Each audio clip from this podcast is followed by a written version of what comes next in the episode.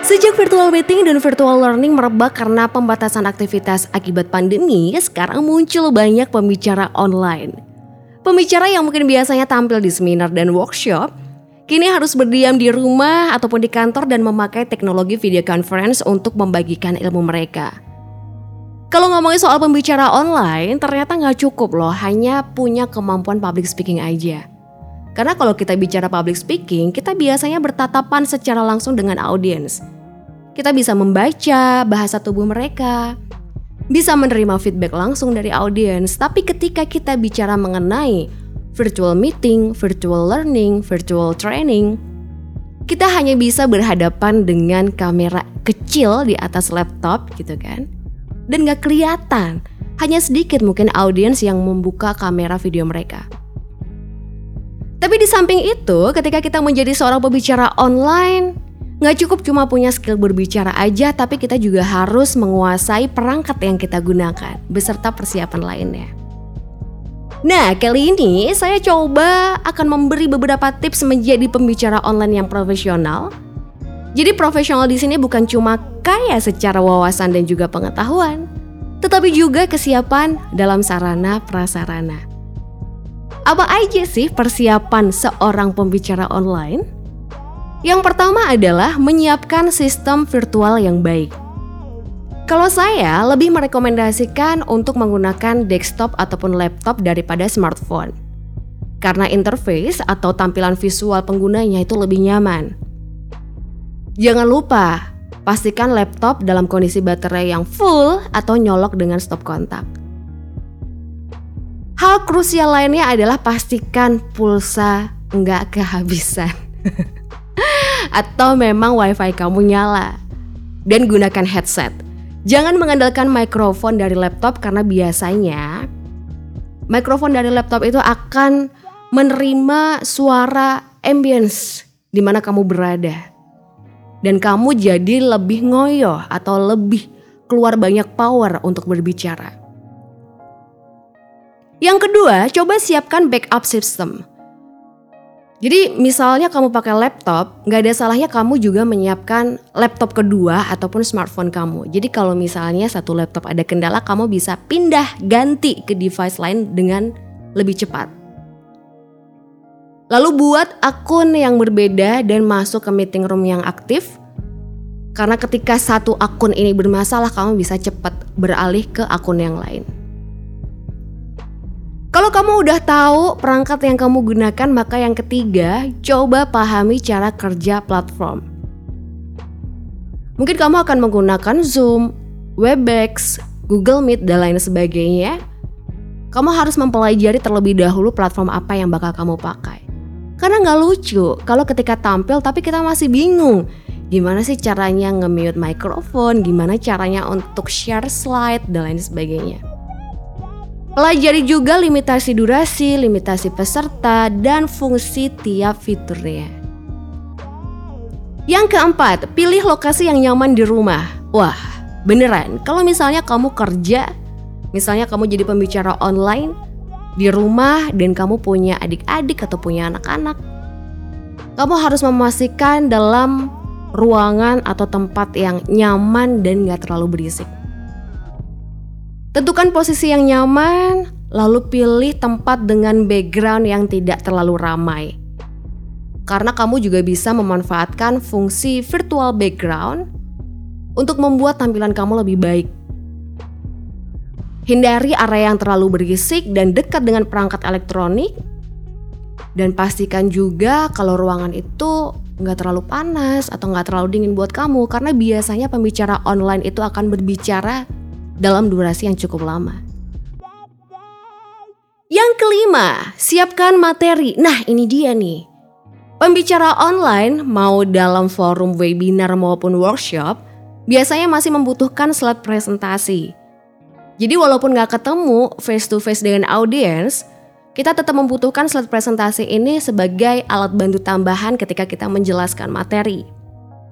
Untuk membuat slide presentasi, tulis aja poin-poin penting Sederhanakan teks dan tabel ke dalam gambar, diagram, dan juga grafik. Pilih font yang mudah dibaca serta warna teks dan background yang kontras. Yang keenam, lakukan uji coba atau gladi resik. Agar kamu yakin dengan sistem berjalan dengan baik, lakukan uji coba. Paling lambat itu adalah beberapa menit sebelum acara dimulai. Jadi biasanya ketika di flyer ditulis katakan mulainya jam 9 pastikan kamu jam setengah 9 atau jam 9 kurang seperempat gitu kan ya itu udah masuk di dalam meeting room dan kamu bisa koordinasi dengan panitia untuk ngecek gimana sih kemampuan mikrofon kamu, apakah suaranya bisa ditangkap dengan baik, apakah kamu udah bisa share slide, presentasi, dan lain sebagainya. Jadi lakukan uji coba agar kamu bisa yakin bahwa semua tools yang kamu gunakan itu bisa berfungsi dengan optimal. Yang ketujuh adalah visual yang fresh. Oke, okay, mungkin kamu emang gak ketemu langsung sama audiens, tapi bukan berarti audiens gak bisa ngelihat wajah kamu. Karena jendela virtual kita itu tetap akan memperlihatkan kepala sampai dengan dada.